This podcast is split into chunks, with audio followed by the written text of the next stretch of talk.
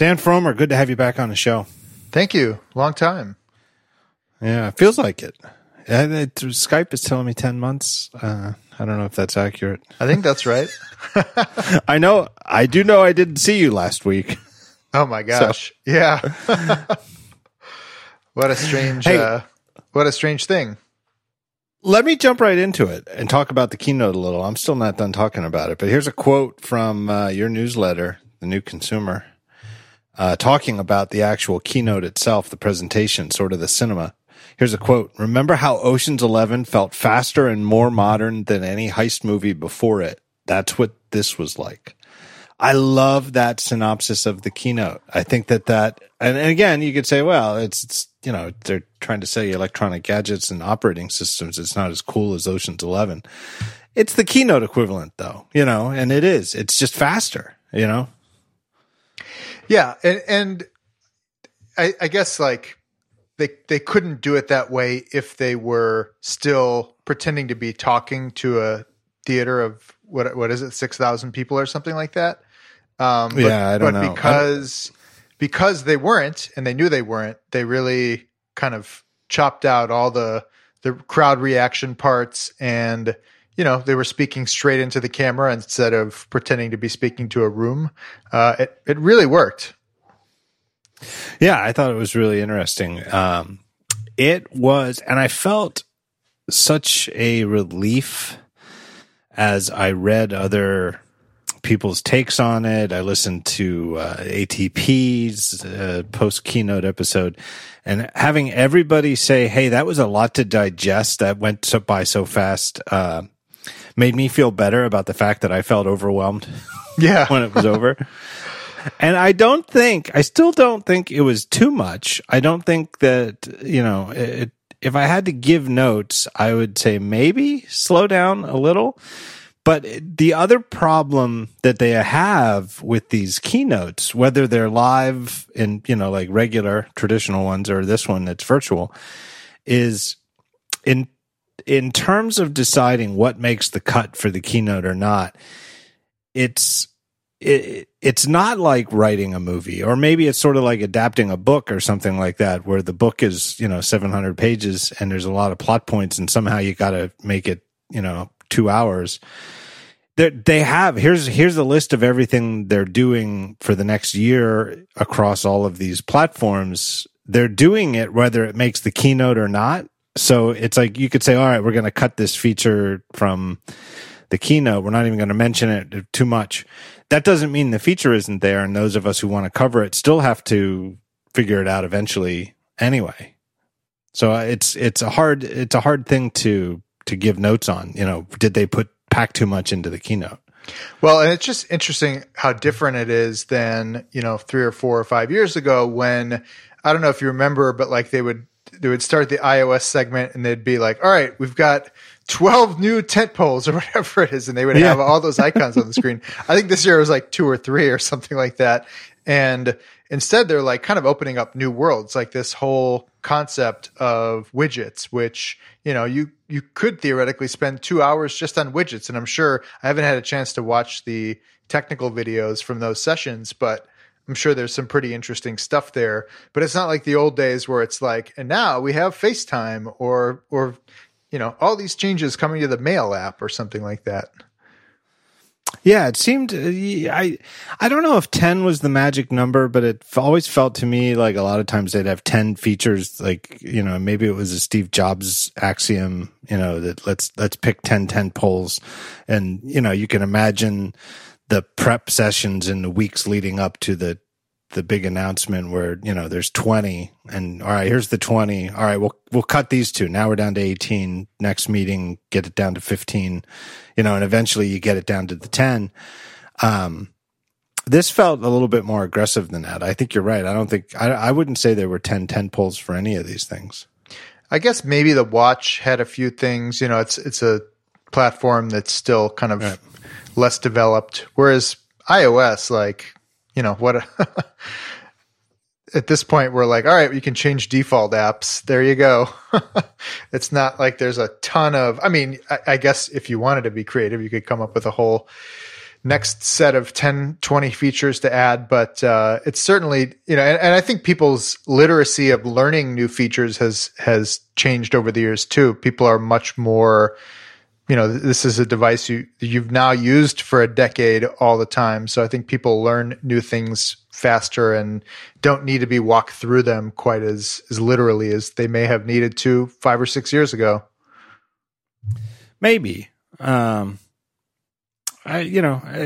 do think that I also think that the attention, and you can never please everybody, right? I mean, there's 50 different ways of saying that. I feel like iOS, the iPhone version of iOS in particular, changed the least, and it's sort of the most additive. Although what they did change is at the very, they even emphasized it. This is the main, your main interface to the phone, the home screen. Okay, finally, we're going to put widgets wherever you want them, and we're going to deal with this issue of your fourth and fifth and sixth and seventh pages of apps just being a complete mess. But I feel like they did it in a good way where it is not, it really should not confuse anybody moving, who's already learned how to use an iPhone. It should, it's not like all of a sudden they're going to upgrade their iPhone or buy a new one and then they're going to be lost on the homepage. It's pretty similar. Yeah. It's sort of a power user feature, which I know is often an overused term, but to me that one of the best ways of describing a good power user feature is the sort of thing that's out of the way of normal people. They don't even know it's there, but it is there in a very discoverable way for somebody who's enthusiastic enough to dig into it. So you could find it on your own by sort of learning to understand the insert platform here, the Mac way of thinking or the iPhone way of thinking. Well, I would think maybe it would be here. I'll go to the share button and open this sheet and scroll down and, oh yeah, here's where you can, do X, Y, or Z. You learn to find features like that. And I feel like those home screen features fall into that category where you I guess it all starts with jiggle mode. Right. I don't know.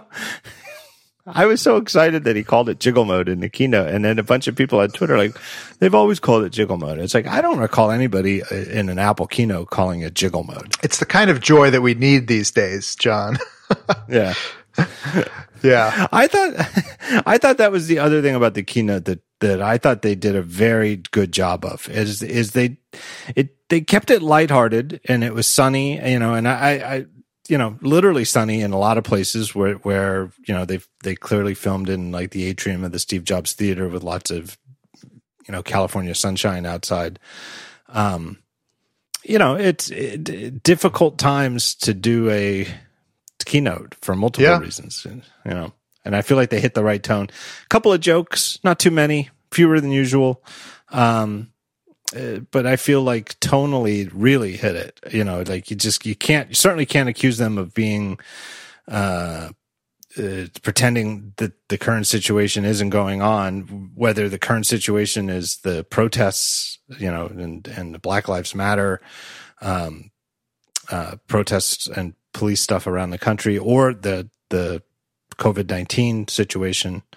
I think that they acknowledged all of it pretty well. Yeah. And I'm curious, how far out they kind of rewrote that intro. I guess they had several weeks to prepare for it. I thought it was actually really well done the way that, the first shot was basically a reverse shot of the Steve Jobs stage that you normally would never see except for like a crowd reaction shot showing an empty theater.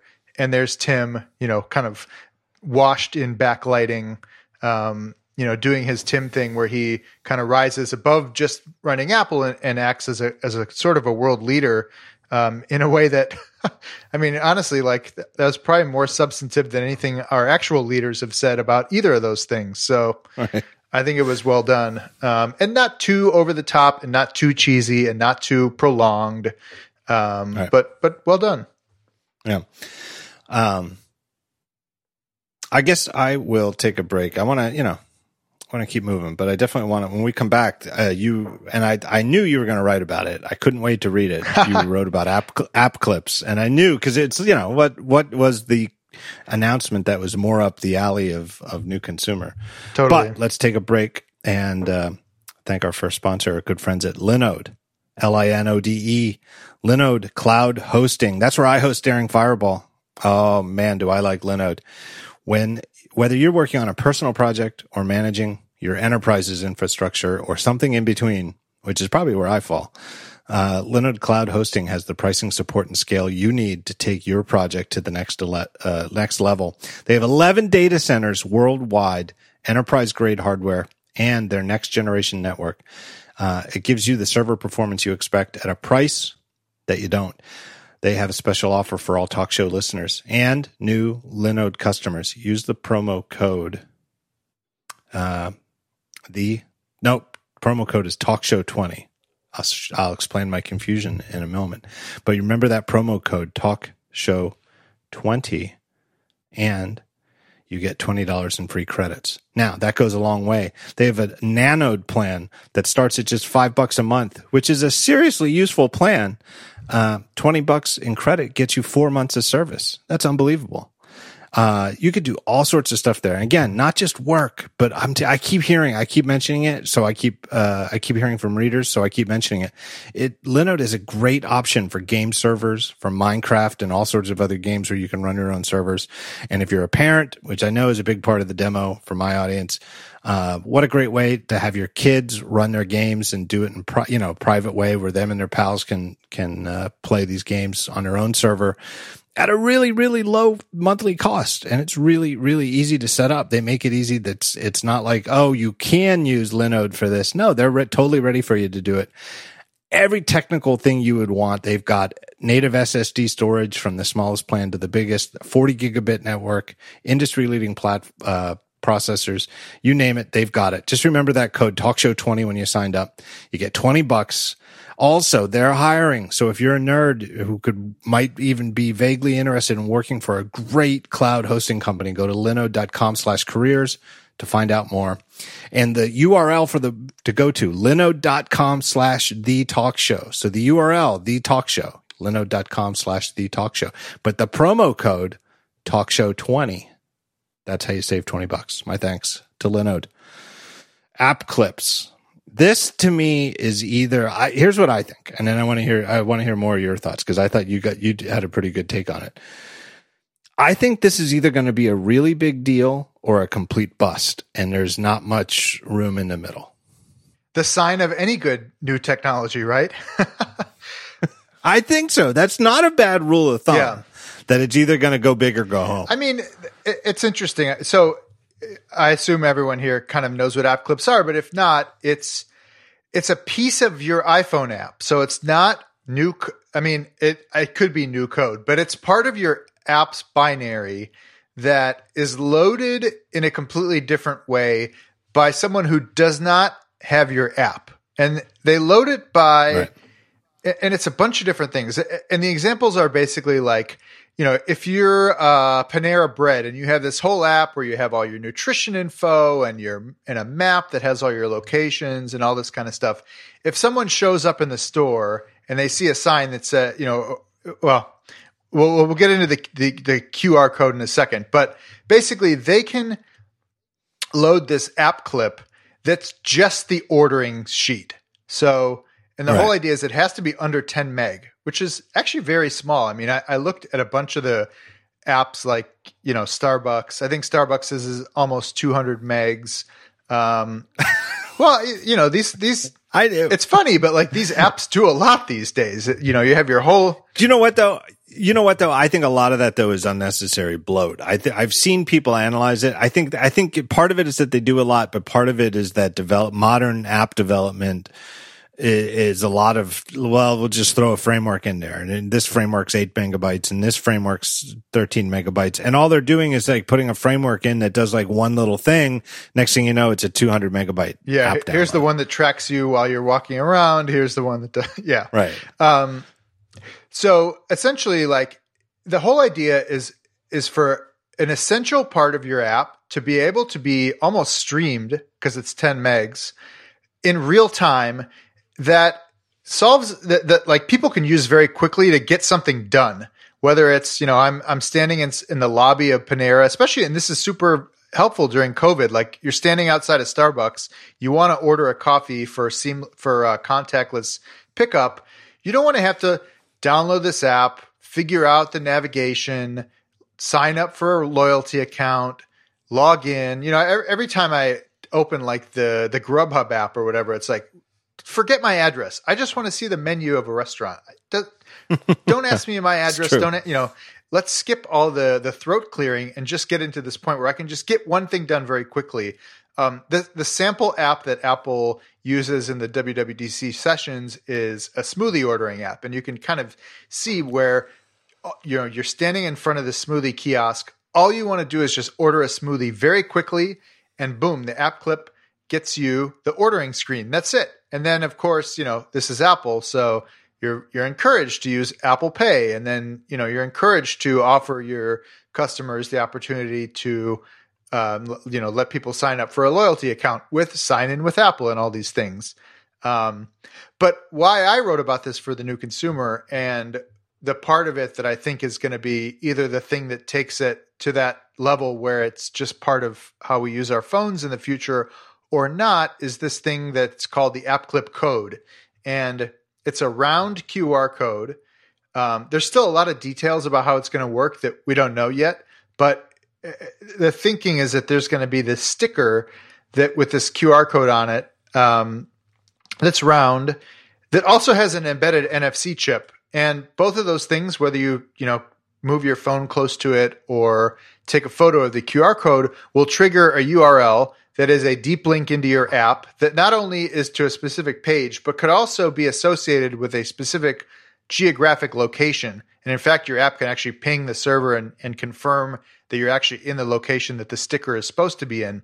So that helps if you're, again, to go back to our Starbucks analogy, it not only knows that you want to go straight to the order screen, but it knows what exact location you should be ordering from. So you don't have to go through the process of, you know, looking at the map, trying to figure out which of the 4 Starbucks in your in your immediate vicinity is the one you're standing in front of.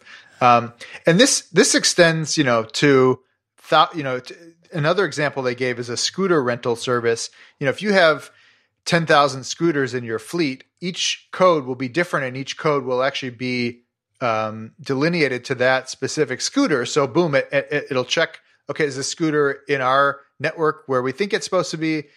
Start riding, you know, pay for it, deal with all the other nonsense later. So it's an interesting idea. You know, we're in this era where a lot of companies have iPhone apps that do a lot of different things. They keep taking advantage of all these new technologies in the phone. But if you just want to get one simple thing done, pay for parking, order something, you know, make a purchase, I think it could be a really interesting and compelling use for gaming and art, maybe. I don't know if that's going to be allowed, but it seems very much purposely designed to just get one thing done very quickly, which, you know, well, there's a whole other set of things we can talk about. But yeah, that's the overview.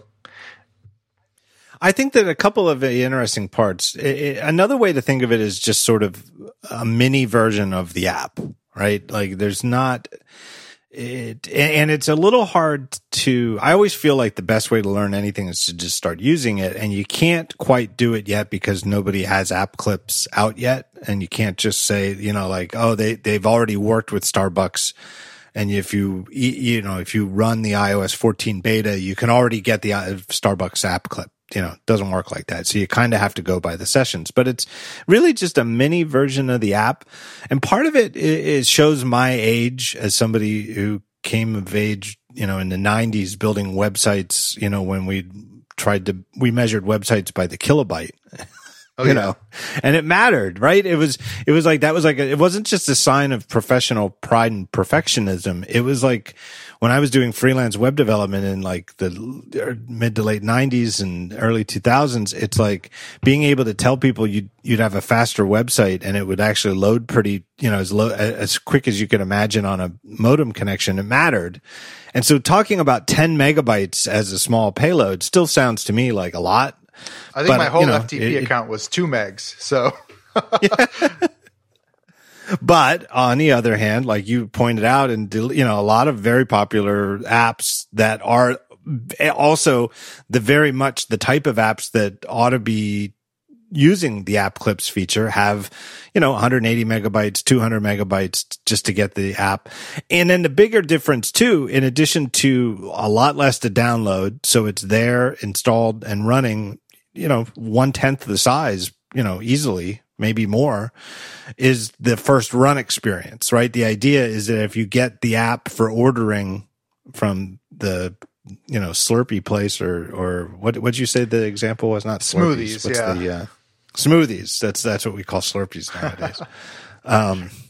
But you know, if the idea is you get the app clip and then you can pre-order your thing, it's not going to sit there and ask you for an email and a password and all this nonsense, you know, and go check your email for the confirmation code and tap the thing and go fish it out of your spam because it actually went to spam, and then click the link in there and now you're registered. By that time, you've already missed your turn to get your smoothie. So you know, have it just launch. Show me the things, and then you tap it and it already knows you're there because you got it, like you said, and you know, hopefully it removes a lot of it. And I feel like what they're competing with in some ways is the obvious thing they're competing with is just downloading the whole app and going through the normal first run experience and the permissions and et cetera, et cetera. But the other thing they're competing against is just the good old fashioned real world. Right? Like, how many places have you been in your life, you know, for decades, where if you're a regular, you get a little business card that's like every 10 times you come in, they, you know, they stamp it and then you get like a free sandwich or something like that. And that's all the card does. Everybody understands what it does. You know, they give you the card. They're like, hey, would you like this? And, you know, here, I'll stamp it. And then, you know, buy 9 more sandwiches and you get a free one. Everybody understands what that card is, how it works, and you can make the personal choice as to whether it's actually something you want to stick in your wallet and you'll use, which a lot of people do, or if you'll just politely, you know, wait till you're out of sight and throw it away. But it's easy. You understand it. Nobody's confused by that card, right? And so, like, the idea with an app clip is if you just point your phone, you know, no matter how easy they make these app clip codes, and I do think they look pretty easy, and I think the NFC stuff certainly helps make it easier, where you just kind of get your phone close to it and it should pop up with, do you want to load the app clip for Dan's smoothie shop? And then, yeah, that's exactly why I'm waving my phone at this. Tap a button and then you've got it. You know, and a 7 to 8, 9 megabyte download over a typical LTE network is actually going to happen pretty fast. There you are. You know, it's pretty close to the seamlessness of just picking up a flyer, right? Or a lot of busy takeout places will have, you know, obviously a lot of places have a menu on the wall that you can look at, but you know, they'll give you, back in pre-COVID days, like a laminated menu to look at while you're in line or something like that. Totally. And let's not forget, like, it's actually very easy to just stand there and order a smoothie off the menu. That's not a hardship, right? But that is assuming that, you know, there is a person there to take the order, and that's assuming that you're actually standing there. And one of the interesting things about app clips is that not only are they discoverable in that setting, you know, the physical setting, but they're also going to be deep linked from the Apple Maps listing for a location. Right. They're shareable. You can text message someone a link to it. So it's a little more elaborate than just, you know, scan this QR code and load this thing. I think a good analogy is it's kind of like a web page versus a website. And I think, you know, we talk right about this mini app thing. To me, it, you know, and we'll see how it works in practice. My guess is that there's going to be a lot of things that the kind of ideal demo suggests that it would be useful for, where it turns out that it's just not that useful. And then there's going to be a bunch of new stuff, you know, whether it's vending machines or new types of retail designs. You know, this whole COVID period where you really are trying to minimize contact with staff, and a lot of places are not passing out menus at all. Where it could actually be very useful and reduce friction. And, you know, a lot of times people are not only reluctant to download an app, but they'll download it and then never use it. I mean, I probably have 3 pages of apps on my phone that I've never even used. So if you can get someone to not only stop and see that something is available for purchase, but get the page to order it and place the order, you know, within seconds instead of minutes or whatever it is, it could be very useful. But again, we'll see. I don't know. Maybe not. The other one that everybody keeps mentioning, and I think it's maybe a better example of something App Clips can do that the real world can't, are the parking apps. And so, like, I think part of the idea is, you know, like a municipality can have a certain app and you get the app clip, and instead of pumping quarters into a meter, you just use the app. And part of the, it's like, oh, well, quarters, everybody understood quarters, and the inconvenience was if you had the quarters, you were set. Yeah. And if you didn't, you're screwed. And that did suck if you were out of quarters. And I think we've all been in that situation. And, you know, and then you learn to just hide a roll of quarters somewhere in your car, and they're always there. But the thing that an app can do is an app can do things like, hey, you know, I know you put in exactly 90 minutes of time, and at 80 minutes, I can send you an alert, and you're still at your kid's school play or something like that, and you get an alert that says, hey, you know, your meter's up in 10 minutes. Do you want to put more time in? And then maybe you can just put the more time in right there, you know, punch it into the phone instead of, like, you know, being the jerk who has to get up from the kindergarten sing-along and run out and pump quarters into a meter. That's pretty cool, yeah. Right? Then you feel like you're living in the future, and it's like, hey, that was pretty cool. And, you know, and you also feel like, hey, I don't have to, like, I don't know how long this dentist appointment's going to take. I better just put $4 of quarters in here. You know, you don't know. It's, you know, so I could see it. So a few other things that I think are really interesting about the implementation is that, to that point, that notification, the whole idea is, again, is to lower friction. So it's actually not going to prompt you to see if you want that notification or not. It's not going to ask you for permission to send you notifications for, I think, 8 hours, or also location information for that first query, that first confirmation that you're in the place that it thinks you are. So it's a much less – the onboarding process is a lot less kind of hairy.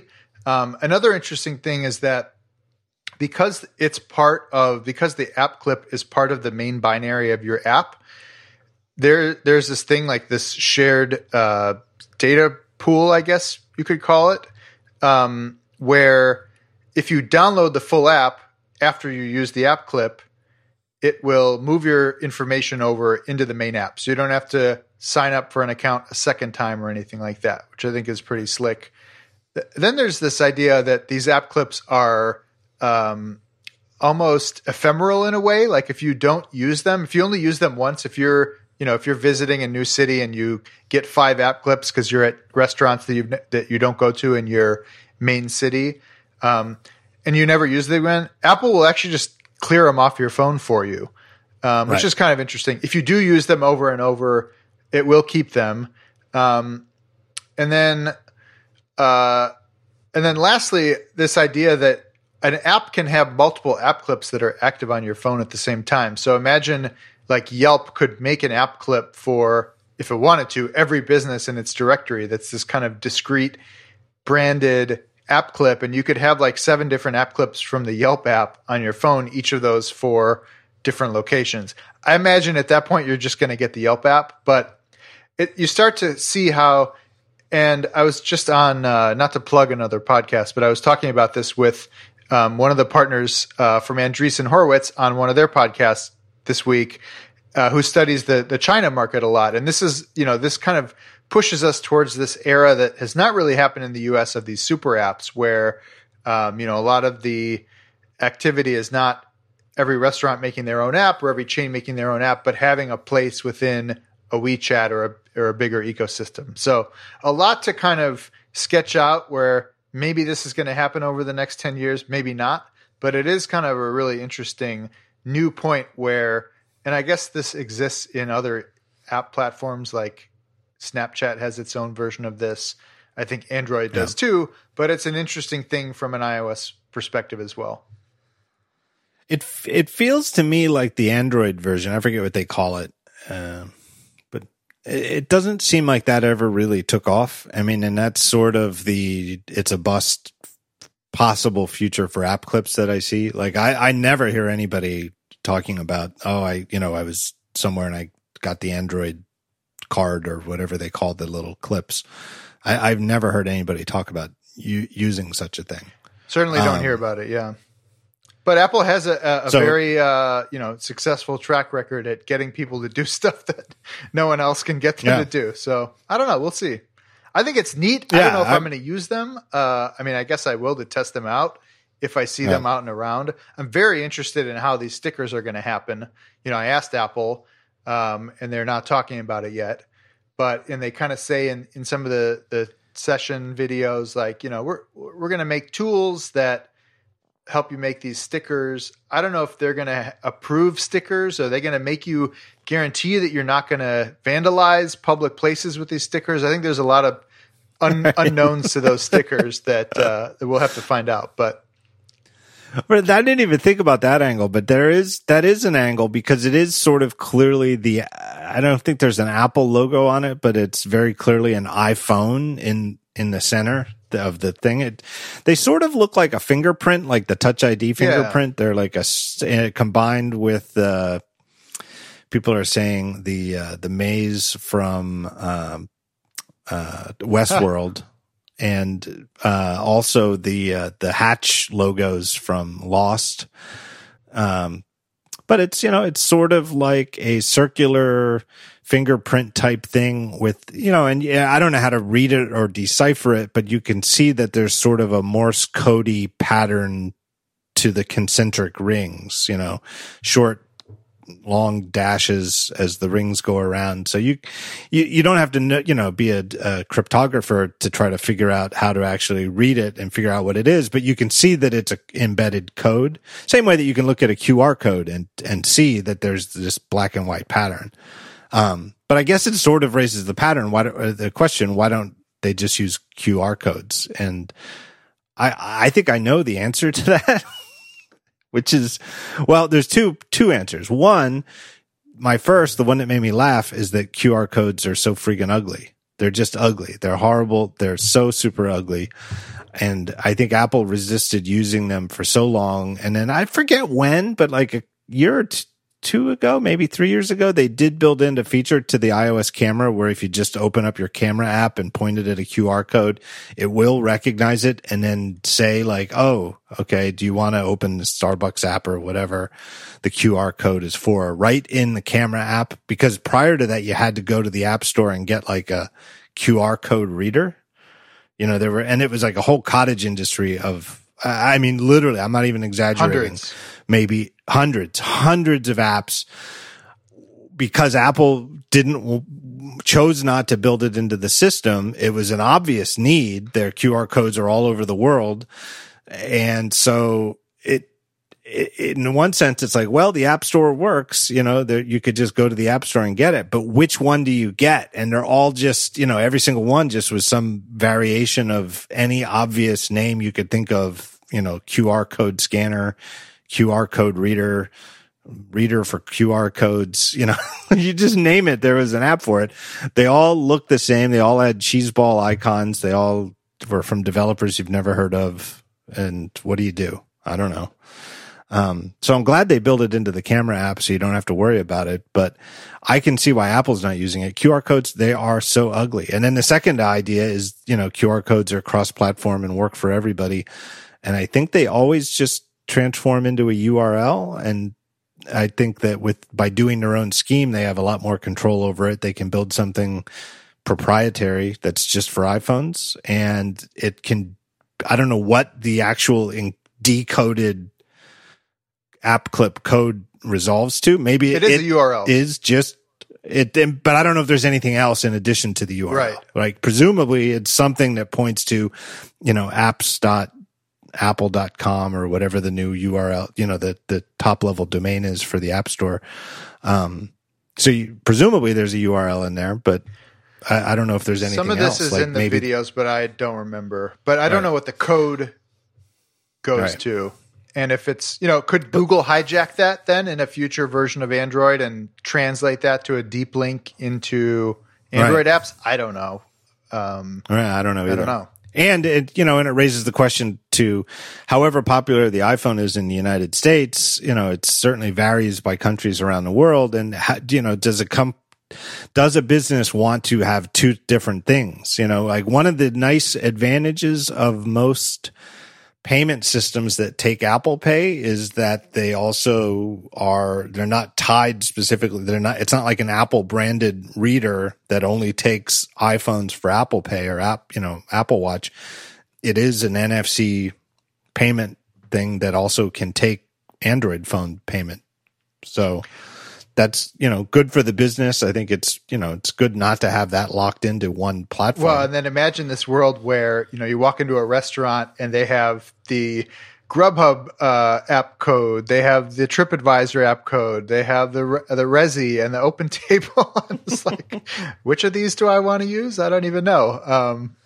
Right. And then it's just another variation of the 300 different QR code reader apps in the App Store. It's like, what do I do? I don't know what to do, you know. Right? You kind of want that clarity. I mean, it should not be hard to get a smoothie. Yeah. I keep wanting to say Slurpee. I mean, it shouldn't be hard to get a Slurpee either. But whatever cold, refreshing treat you want to order, it shouldn't be complicated, and you shouldn't have to learn, you know, what to get.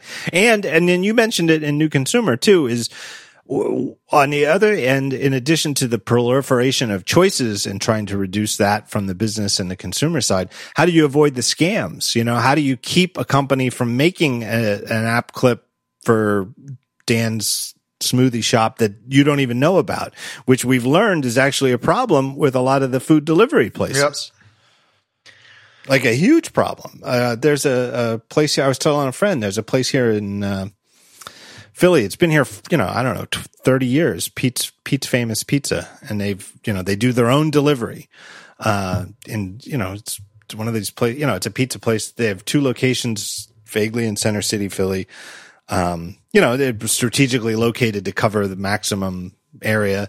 They have their own trucks and cars. You know, you see them riding around. They're not, it's not even just like a magnet that somebody puts on. Like they own their cars. You know, you see Pete's Famous Pizza driving around. And, you know, one of the, I forget who it was, Grubhub, or if it's not Grubhub, I apologize to those of you who work at Grubhub. But one of those type of places had like a scam website, and instead of like, and Pete's has their own website, you know, but it was like if you Google Pete's Famous Pizza Philly, you'd get like, there's like an alternate URL and it looks legit. It's like Pete's Famous Pizza in Philly, and if you order from there, you're getting a Pete's Famous Pizza, but they're the ones going to get it, you know, even though Pete's has delivery. It's crazy. It's like a total scam. Yeah. So how do you keep that? How do you keep that sort of mindset from creeping into this app clip thing? Presumably Apple's thinking about that, because that seems right up the alley of all the privacy focused stuff they've been working on across the board. Right. And that's where I don't know, like, will it just be a best practice where they advise you not to create app clips for businesses that don't want them, or will they actually enforce it somehow? I don't know. It's going to be interesting, though. You know, are we going to start seeing app clips in ads or on posters or? Yeah. And what's the right to print them? Because part of making them look better, like part of what makes QR codes so ugly is that they just look like black and white static. Yeah, it's just dorky. But much like the, you know, universal product codes that have been around, I guess, since the 70s, maybe the 80s. I know that I was a very young kid when they first started appearing on every product. They're easy, you know, and, you know, UPC codes, they are ugly. And, you know, I don't even know, like, does Apple, I guess Apple does put them on their products. I think there's some kind of, you know, like laws that you have to, but, you know, it kind of bugs them to do it because they are ugly, but they're not as ugly as QR codes, because QR codes go in two dimensions, whereas the UPC code is just one dimensional array of thin and thick lines. The QR code being a two dimensional square of static is really ugly, but they're very easy to print. You know, I've seen them, you know, you could just print them on whatever laser printer or inkjet printer you have, you know, and just spit them out and tape them to your wall. Like if Apple's goal with these is to make these stickers look good, and they certainly do look attractive in their demos so far. But how do you get them? Like if you can't just print them yourself. And that's the thing. I don't know. I mean, perhaps you'll be able to export a digital file, but if you want one with embedded NFC, you have to order them through a partner that Apple, and I don't know, is this like, is Moo.com going to sell these, or is Apple going to sell them themselves for $1 a piece? I don't know. It'll be interesting to see that. I asked and they didn't say, so we'll see. Right. All right, let me take a break here. Thank our second sponsor of the show. It is our good friends at Feels. Feals. Do you experience stress? Do you have anxiety or chronic pain? Maybe trouble sleeping at least once a week? You are not alone. Many people do. Feels is premium CBD delivered directly to your doorstep. What does Feels do? It naturally helps reduce stress, anxiety, pain, and sleeplessness, and it's easy to take. Just take a few drops, put it under your tongue, and you can feel the difference within minutes. Are you new to CBD? Most people are. It's a new thing. They make it easy to know what the heck to do. They have a free hotline. You can call them up, talk to them if you want, or what I would do, personally, I don't like talking to people, I would send them a text message. You can just do it all by text. Ask them what they think you should order, what you're looking for.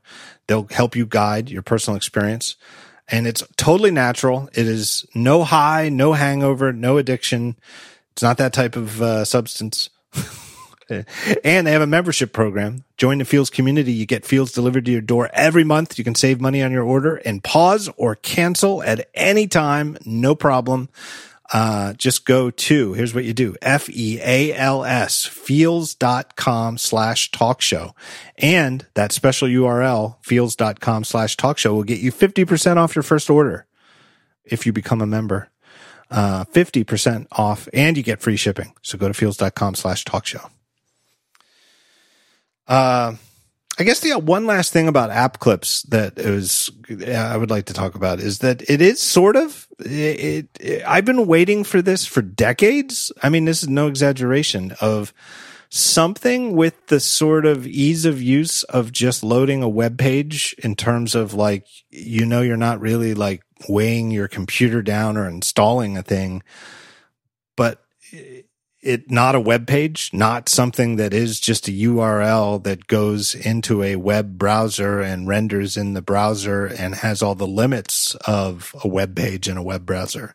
And I know that the web browsers have added, you know, and continue to add APIs and become more app-like over time, but there's still, it just seems like people have thought about things like this for a long time. Like, just go here. And instead of typing a crufty URL that's prone to typos, especially on your phone while you're out in public, just point your phone at this thing, or just hold it near this thing, and then a thing pops up and you just hit a button and now you've got the thing. But instead of being a web page, it is an app, and it can maybe look better, load faster, store data. You know, like you said, you can expand to the full app at some point, install the whole app, and then all the stuff you've already done in the app clip just moves over. But also presumably can guard your privacy in a way. You know, it's almost 100% certain that Apple has designed app clips with privacy in mind, in a way that, as we're learning week by week, the web was not. Yes. And use all the sensors that are in your phone and the camera and all sorts of other things. And let's not forget, like, yes, this sounds pretty useful for the iPhones that we all have, but a lot of this seems to be setting things up for AR glasses, where those 10 megs, you know, have to go through to another device. They, you know, speed, it really is of the essence, but this idea of the physical world having these digital kind of portals or on-ramps is really interesting in the context of, you know, actually being able to see them with glasses and then use them on that screen that's right in front of you. So I have no idea what those types of experiences will be. I'm sure I could, you know, take an edible and come up with some ideas. But, you know, I think that's obviously where a lot of this is kind of being set up for. And as I say, I think in the piece, Apple is very good at setting future Apple up for success. And I think this is an example of that. Yeah. And I think, you know, and I keep thinking back to Apple Pay, and I forget how many years ago Apple Pay first came out, but you know, they're a very patient company, even though it doesn't seem like they're patient because they keep moving things forward every year. But there are things they do that they know are not going to pay off for 5 years, you know, and Apple Pay is certainly one of them. And I think like when Apple Pay first came out, and 6 months later, there were initial numbers of what percentage of U.S. retail transactions were going through Apple Pay, and people were rolling their eyes like, oh my God, almost nobody's using it. Well, it's like, even in, I don't know what the best case scenario was, but that's the sort of shift in consumer habits that is obviously a long-term play. I remember at the time reading about like the history of credit cards, and I know you're a credit card, much bigger credit card nerd than me. But like when credit cards first became a thing, like I think it was the 60s, right? Like with Diner's Card and stuff, very few people used them. And the idea was bizarre, you know, that you just you go to a restaurant and give somebody a piece of plastic with numbers on it and they walk away with it and come back and you just, that counts as paying your bill.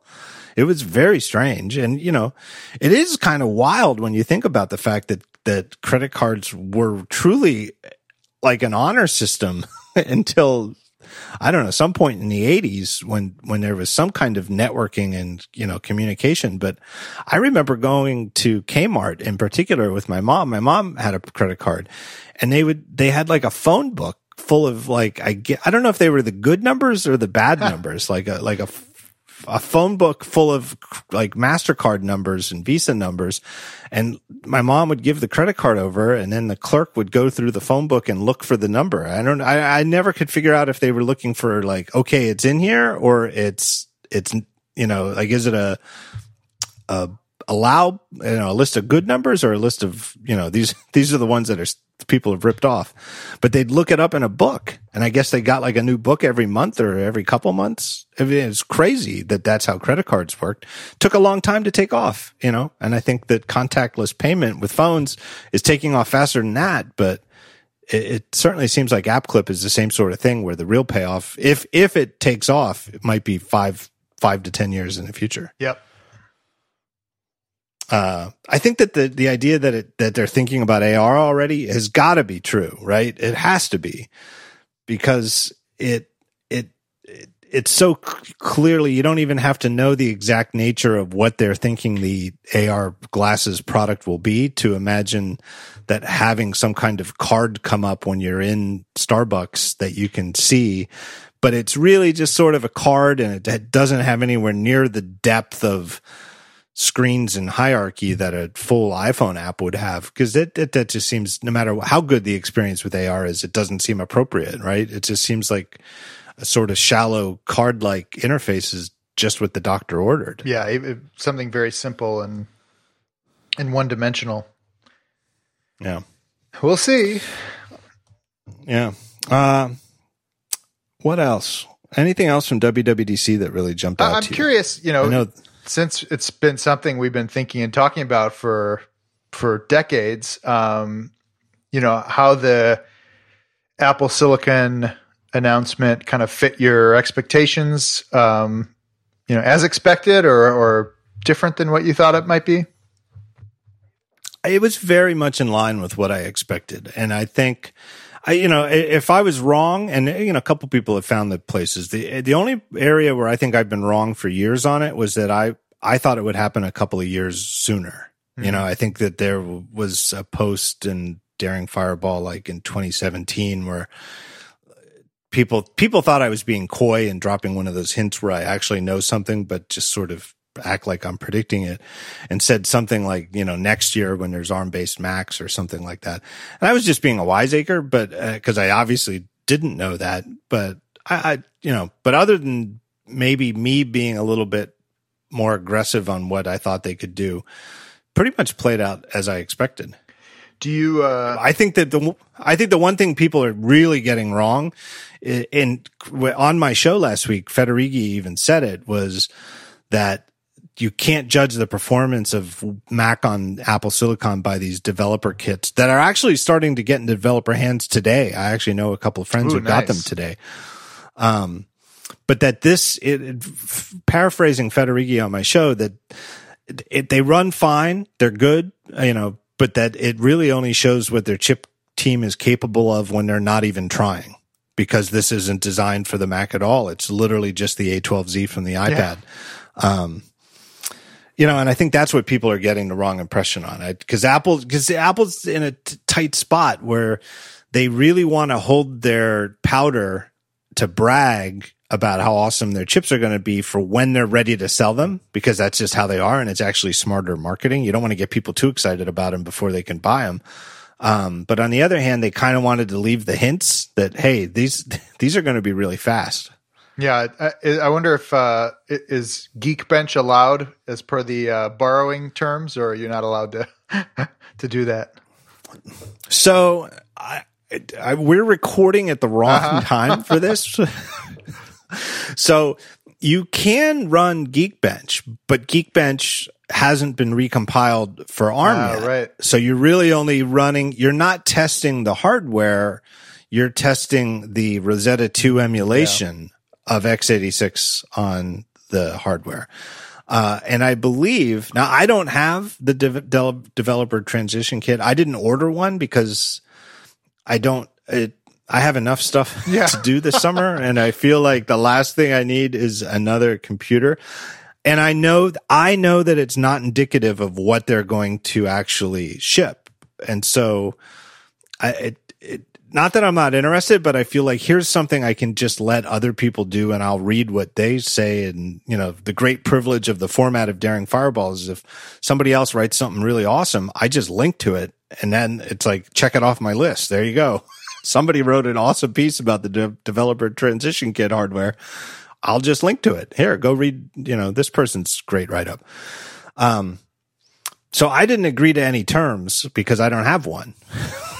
So I could say that somebody on Twitter, I saw somebody on Twitter was posting, and I think that the Geekbench numbers look sort of like those of, roughly speaking, like a 2015 iMac, which doesn't seem great because that's 5 years old as a Mac. But you have to remember that's it's running an emulation, and it is a benchmark, so it's supposed to be taxing. So off the top of my head, I would say for a developer transition kit running a chip that's not even designed to run a Mac, it's from an iPad, running an x86 to ARM emulation, getting the speed from a, you know, $1,500-$1,600 Mac from 5 years ago is sounds good to pretty me. Good. I mean, do you remember soft Windows 95? What that ran like? You could barely play Minesweeper. I remember all of those because, like, I just did another callback to being a web developer in the 90s. The best way to do it was to actually just have a PC next to you, you know, and you'd either do all your development in HomeSite on a PC and then turn around and test it on a Mac, or you do all your development in BBEdit on a Mac and then turn around and test it on a PC so you could test it in all the popular browsers. I didn't have a PC. I didn't want to buy one, didn't have room for one. And so I just ran, like, what was it called? Virtual PC was the one I had. That was one of them. I had soft Windows 95, I remember, which was like a full-on, I think I had that one too, which was not good. Yeah. They were all not good. They were good enough in that they were running the actual code. And so for testing the visual fidelity of a website, they were great, because if it looked good, and then you knew it would be good. They just weren't they were so slow that it was no way to judge the actual load time. Yeah. But I remember them well. Do you remember, so while we're talking about emulators, do you remember it was like around 2000, you could buy a PlayStation emulator for the Mac and actually play PlayStation discs natively? No, I don't remember this at all. I forgot the name of it. It was super weird though. It was, it was so random, and there were no good controllers. So you were playing PlayStation games on a Mac without a PlayStation controller. And of course, like the 640 by 480 VGA screen looked so crappy on a. I think I was using a Power Mac or the laptops PowerBook G3 at that point, but yeah, PowerBooks. Do you think now? Also going back probably too early. They used to sell a desktop Mac that had a Intel chip and a PowerPC chip in it. Do you think they will? Yeah, and those were probably super unpopular. I think that was even I forget what that was called. Yeah, I think that was before Steve came back, but do you think there would be like a Mac Pro board that you could run Intel and also run Apple silicon on in the same tower? The Mac Pro is a big question mark, because the Mac Pro, the new modern Mac Pro that's now 6 months old, is such a beast of a architecture, and it has those boards that you can swap in. And as obvious, so I'm not going to say no with the Mac Pro that there would be some sort of way that you could just buy like a PC on a board that you just stick into a new Mac Pro, and now you've got an Intel-based computer inside your Apple silicon Mac Pro computer. But for all other Macs, including even the iMac Pro, I don't think that's feasible. Yeah. I just don't think it's a good idea. But I don't think so, because it never. It's always weird, because even with the old Mac that had the two cards, it was like you ran Windows, and in the Mac it looked like an app, but it really was running the operating system on an entirely different CPU. Super weird in the box. Yeah, yeah, it was weird, and so it was sort of like having two computers running at once, but the secondary computer was projecting its video out into a window on your Mac, you know, like instead of going to a real video outsource, it was going into a window in the other computer. It was all very weird. Like, I'm not sure what you buy from that. I'm not sure what you get. I think that it sounds like an interesting idea, and it certainly sounds like at some technical level, the Mac Pro could support a PC on a card that you just stick into one of those slots. But what would you actually do? Yeah. How would it actually work? Why not just buy a PC? Yeah, especially these days, the network is so fast, you can run it wherever, you know.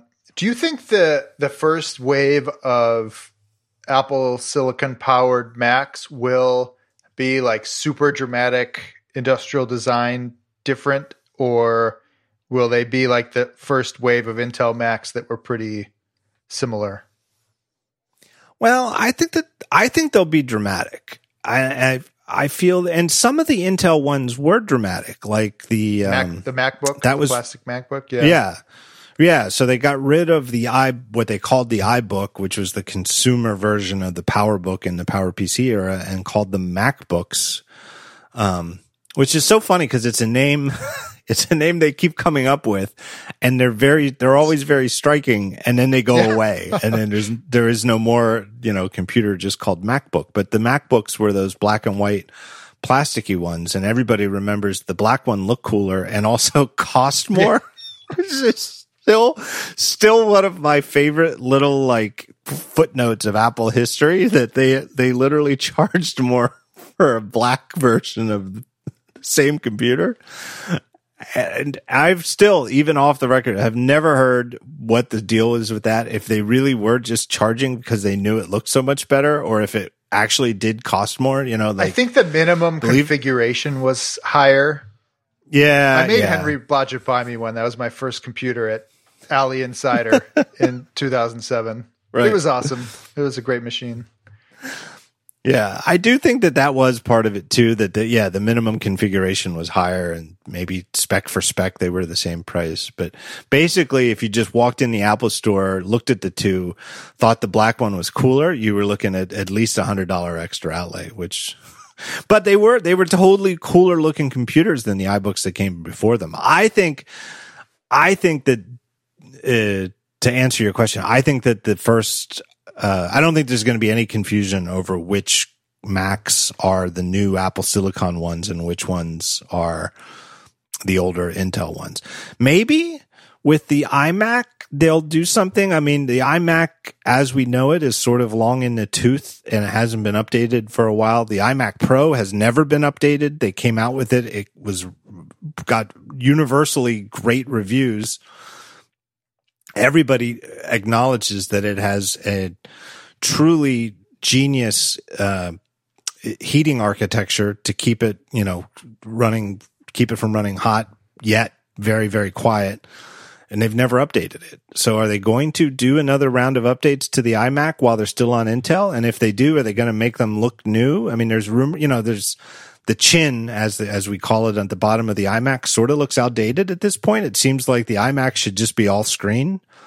And it's not. And are they going to wait? Are they really going to make people keep buying the ones we have now that are kind of a couple of years out of date for 6 more months, or are they going to give us a new one? I don't know. So the iMac, maybe. I think with MacBooks, though, the ARM ones are going to look all new.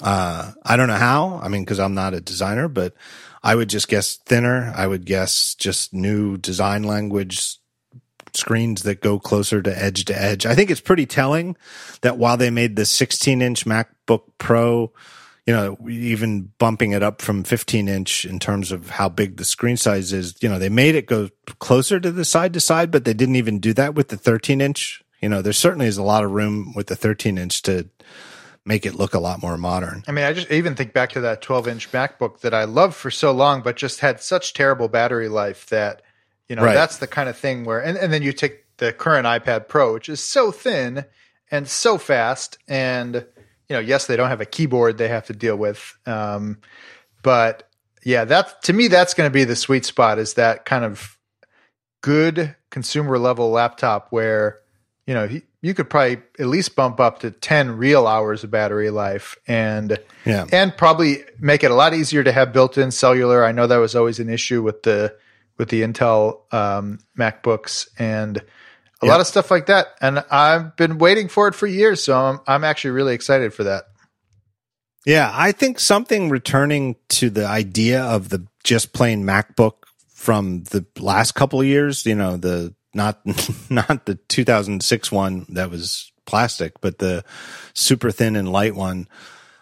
They must return to that, because the MacBook Air, the new MacBook Airs that are now like the flagship MacBooks in Apple's lineup, and they're great machines, and they're pretty much exactly what I think, you know, the $1,100 to $1,300 Apple MacBook for most people should be. I think they're really great. I think they're nice and thin. You could make something a lot thinner, right?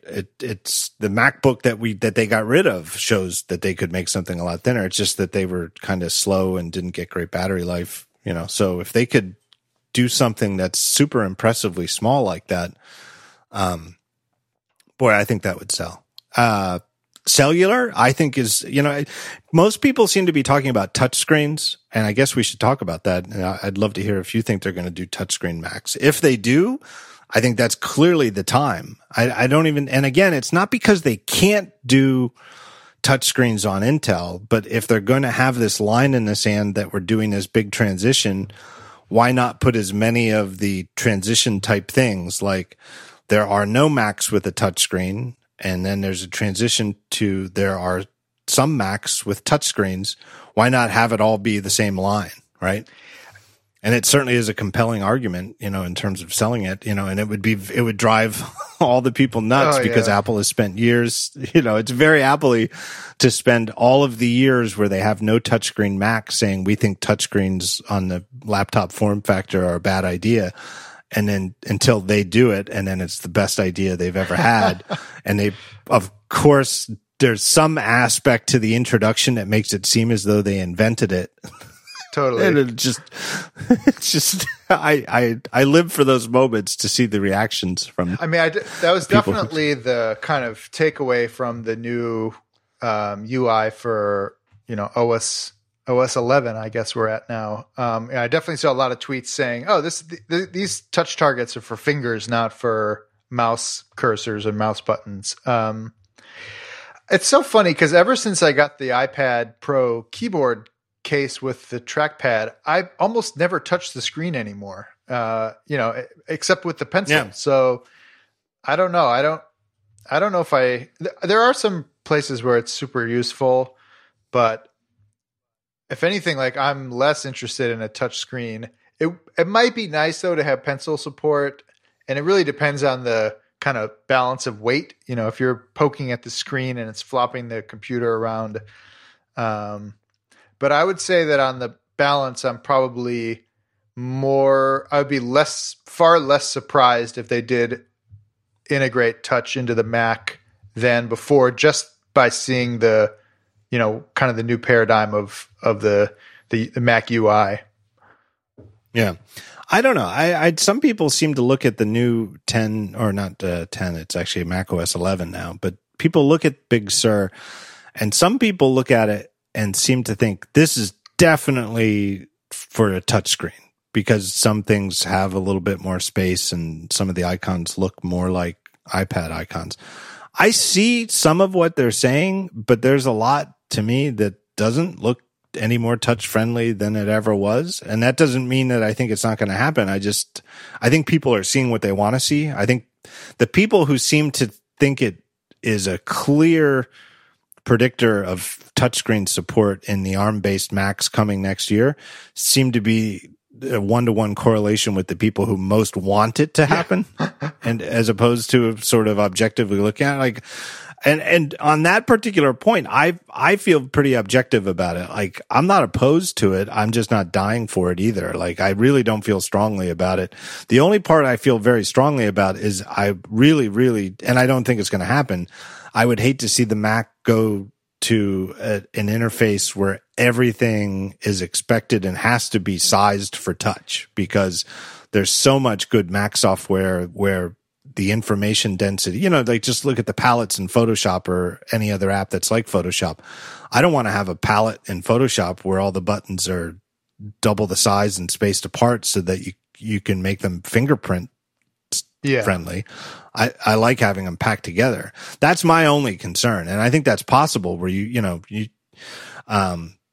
and I think it's the way they would go. I think it's sort of like the inverse of the iPad, where the iPad is still touch first, but now it has a trackpad that you can use, but somebody who doesn't have one would never know it, right? My wife doesn't have the keyboard with the trackpad. She uses her iPad as much as anybody I know. She uses her iPad more than her Mac and iPhone combined by far. I don't know that she even knows that her iPad OS has trackpad support, because I don't know that she reads my website. Right? But that's the way it should be. It still is, right? And I feel like the right way for the Mac to gain touchscreen support would be, okay, so if you bought one that has a touchscreen, now you can scroll by putting your finger on your screen. But if you're still using your Mac connected to, like, if you just spent $6,000 on an Apple's whatever the thing display is called, which obviously doesn't have touch, it doesn't feel like you're left out, right? Totally. Yeah. So I feel like the Mac is mouse first and touch second, in the way that the iPad remains touch first and trackpad second. Yeah. I think that's possible. So another way of interpreting that is just like, the iPad is going to look more like, perhaps even more like, Big Sur at some point, or, if those visual paths are converging more and more, perhaps one of them will never get touch support. But if the idea is to make it so that they look more like each other, perhaps, I don't know. I don't know. Will be interesting. Have you installed any of the betas yet? I have not. I usually wait for the public betas, because I don't really have spare machines. Yeah. I keep thinking about it. I mentioned it with Panzerino, who was on my show last week, but ordinarily, because I travel in the summer more, I depend on my phone, so I haven't installed betas on my regular iPhone for years, because I just can't take the chance. But I'm not going anywhere this summer, so I'm sort of like, why not? Yeah, the extra hit to the battery life does not matter at all. It's like, I know a lot of people out there are cutting their own hair, and it's like, well, why not? I'm not going anywhere. Nobody's seen me in, months. So what's the difference? Yeah. So it's like, why not have a phone that's half brick? But everybody I know who's installed it has said that they're seemingly on a yin-yang schedule where iOS 12 2 years ago, everybody was like, this is the most stable beta I've ever seen from Apple. This is actually more stable than iOS 11 was in production. This is fantastic. And then last year, iOS 13 was sort of one of the least stable releases they've ever had. Remember the weird release like in August where they suddenly pulled the developer betas, and because like they kind of had to do a release to manufacturing and it wasn't really ready. And then it was really weird where like the initial wave of brand new iPhone 11s that came out in September had iOS 11 or 13.0, but 13.1 came out like 4 days later. Yeah. I mean, it was weird. You know, it just, and you know, Apple didn't want to talk about it because they're Apple, but basically they were behind, you know, the software was behind. They had to ship because the hardware is coming, and they did the best they could. And they kind of, you know, made it all work by October, which, you know, all credit to them.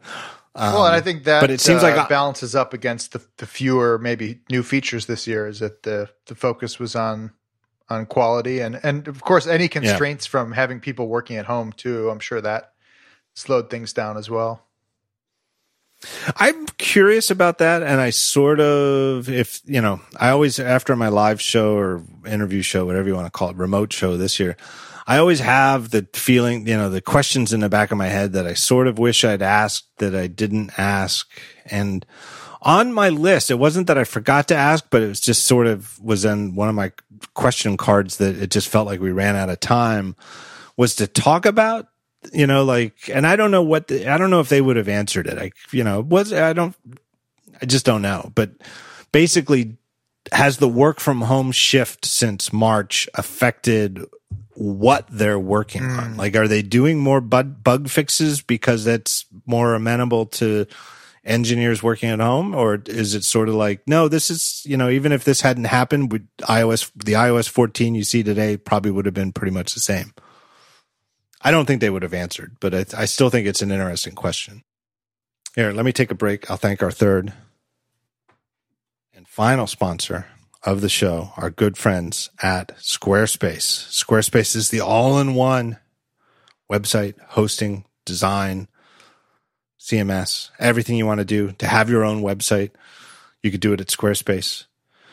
Next time you need a website, try it Squarespace first, especially if somebody else comes to you and says, hey, you're a nerd. I know you know stuff. What should I do? I need a new website for my restaurant, my business, my portfolio. Have them go to Squarespace, and they'll thank you for it. Go to Squarespace and start building it. You get a free trial. You can use it. Build the whole thing just the way you want it. And then when you're like, yeah, this is exactly what I want, this is perfect, you just switch to a paid account, and what you've already built just moves right over, and nobody knows the difference. Nobody knows outside your website that your free trial's over. You shifted to paid. It just works. And they really do. They have everything. Design, templates to choose from. You could start from scratch if you're a designer and you know CSS, HTML, that sort of thing. You can build your website from the ground up and have it look just the way you want. You can start with one of their designs and go from there. Really is great. I really do recommend it. And I know you say, well, how does Squarespace keep sponsoring the talk show almost every week? It's because people keep signing up with the code. So remember the code. They'll know you keep coming. You keep sending people here. And the code saves you 10% off, which includes the ability to prepay for an entire year, 10%. So go to squarespace.com, and the code is just plain talk show. At checkout, you get 10% off. My thanks to Squarespace. You could even go to squarespace.com/talkshow, and it has the code built in, and they'll know you came from here. So my thanks to Squarespace. The only other thing I wanted to talk to you about, because I feel like I have to, is a little bit of media kibitzing. Oh, yeah. You see, and there's a lot of it going on. I'm sort of nibbling around the edges of it. And it's sort of coming together in a couple of ways. I like the whole thing with social media networks sort of getting their stopping trying to having it both ways. And, you know, like just today before we recorded, Reddit closed the Donald subreddit, which is where all the Trump fans, you know, got their hate on for years. Twitter has, you know, in recent weeks started putting labels on the more egregious of Trump's tweets, and Facebook has not, and has really started to take flack for it, and has seen a lot of big name advertisers not boycott them. It's, you know, it's an interesting dance, and you know, like Coca-Cola to name one, and Unilever, which is a big. If you've never heard of Unilever, you know, half of your supermarket is fully Unilever products. And they've said that they're going to just stop advertising on social media for 6 months and see what happens. Well, you know, it happens to coincide with a massive recession. So it's not necessarily tied to controversy, but it just seems to me, my take on this, and again, maybe I'm the one seeing what I want to see here. Maybe I'm the one who's blinded by bias, but what I think is happening is that these social media groups have networks have tried for years to sort of have it both ways, where they're trying to say everybody's welcome. We want the whole country, we want the whole world, whether you're, you know, on this side or that side of the political divide, no matter how extreme one of those sides might get. We're after the biggest audience, so we're going to be the home to all of it, and that's the spirit of free speech. And you know, it sounds good until it starts going awry. And I feel like what's happened is that people are like, I don't want anything to do with this network if they're going to allow X, Y, and Z. And so now you have to make a choice, which is we're going to allow this one side to post things that the other side finds unacceptable, or we're going to lose one or the other. If we say you're not allowed to do it, they're going to say you're biased against us because we're quote unquote conservative. Or if they allow these people to post whatever they want, they're going to lose people who say, I find this to be hateful. Curious what you think is going on and where you think it's heading. I mean, it's you know, you look at Facebook, which is now 16 years old, something like that. You know, is it a utility? Is it like AT&T, where it just pushes whatever people on one end send to people on the other end? Is it a service? Is it a publisher? And, you know, I think for a long time, Mark Zuckerberg described it as utility. In fact, he used to call it, I believe, a social utility. But a social utility is not funded by advertising from the biggest companies in the world. You know, and it runs an application layer and an application platform, in fact. And so in the last 6 years, you know, probably the biggest conversation in the tech industry is that these huge social networks, primarily Facebook, but also Twitter, to some degree, YouTube as well, Reddit, they need to take more responsibility for what they are. And you see that through varying degrees, you know, Even Twitter, which gets a lot of applause for the kind of, you know, little asterisks they put on Trump tweets now, which is really what it amounts to. It's such a weenie thing, and it's so Twitter. But you know, it's not an easy. By the way, not an easy problem to solve, and also not just a problem here in the U.S. Like this was a much bigger problem in other countries before it was here, where people were actually being, you know, a lot of people were killed. But you could see also the severity of this, and how I think people make it seem like it's so easy for Mark Zuckerberg to just make one decision and that will solve everything. That's just not the case. Like, these are complicated problems that are different everywhere. There are places where there are laws. There are places where there aren't laws. You know, there's probably a lot of Americans who wish that Twitter would just delete Trump's account. And you could make a very good case for why that should not be allowed either. You know, if Twitter decides we are a journalistic entity, you know, we're a publisher, of course, then it can have whatever, you know, then it can publish whatever it wants, and not publish whatever it wants. But I don't think anyone wants that from Twitter or Facebook either. I don't think they want the effective you know, the equivalent of the app review process for every single post that goes through these services. That's kind of not even possible. There's just so much content that flows through them and so many people using them. You know, imagine the app queue for approval if there were 2 billion developers trying to ship updates every day. Like, that just wouldn't really work. So it's not an easy problem to solve. You can't really say with a straight face that any of these companies are doing a great job at it, especially not Facebook, especially not YouTube and Twitter. There's just so much bad stuff that happens as well. And this is just going to be part of reality for quite a long time. I mean, you know, we're not close to having near perfect AI analysis of speech that would, like, you know, rule out all but 0.01% of edge cases. That's just not really happening either. So, yeah. You know, I think it's really hard to put your finger on, because I feel like what they've built are so nebulous in certain ways, these social networks, that analogies to anything else break down. But like the phone network, the old fashioned landline phone network was a true utility. It really, it's, you know, you could put it in terms of, especially the pre-internet era, it was the definition of a utility. And when you picked up your phone, all you got was a dial tone. And it just meant your phone is working, and then you punched numbers in and got connected.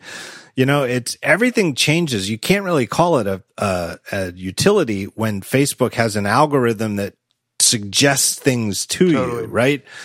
You know, and there were apps, you know, we didn't call them apps, but it's like, and it shows how old I am that I remember it. But, and there was even an entire Seinfeld episode about the movie phone. Oh yeah. You know, like that was how you found out what movies were playing. You'd call I swear to God, dude, kids, this is what you did. And it was awesome, because before movie phone, you had to like find a newspaper and find the movie listing page and figure it out. Like if you just wanted to figure out what movies were playing and where, you'd call a phone number, and there was a guy, and he'd tell you, you know, it was a recorded voice, and you'd punch in your zip code, and then he would say, you know, you could go to this movie theater and they've got this movie, and you'd hit 7 to hear the times, and it was playing at 7 and 9:30 p.m. at this movie theater. And then you'd tell your friends that's where it is, and you'd go. It's like Facebook is more like you pick up your phone and your phone just says to you, would you like to talk to movie phone? You know what I mean? Like that's, and that changes it from being a utility. Yeah. It's different, you know? And I think the other thing, too, is that they've sort of backed themselves into a corner here where, and again, this analogy has all sorts of holes in it, but maybe in like the 1950s, everybody went shopping downtown, and you'd go downtown and that's where all the stores are. And because it was a public square, if somebody with a political message could stand on the corner and shout it because it was public. And then in the 70s, everybody went to indoor shopping malls, and they were all privately owned, and everybody went to the malls. But they wouldn't let kooks stand in this middle of the hallway and shout their stuff because it was privately owned. And then you could say you're shutting down free speech because this is where everybody is.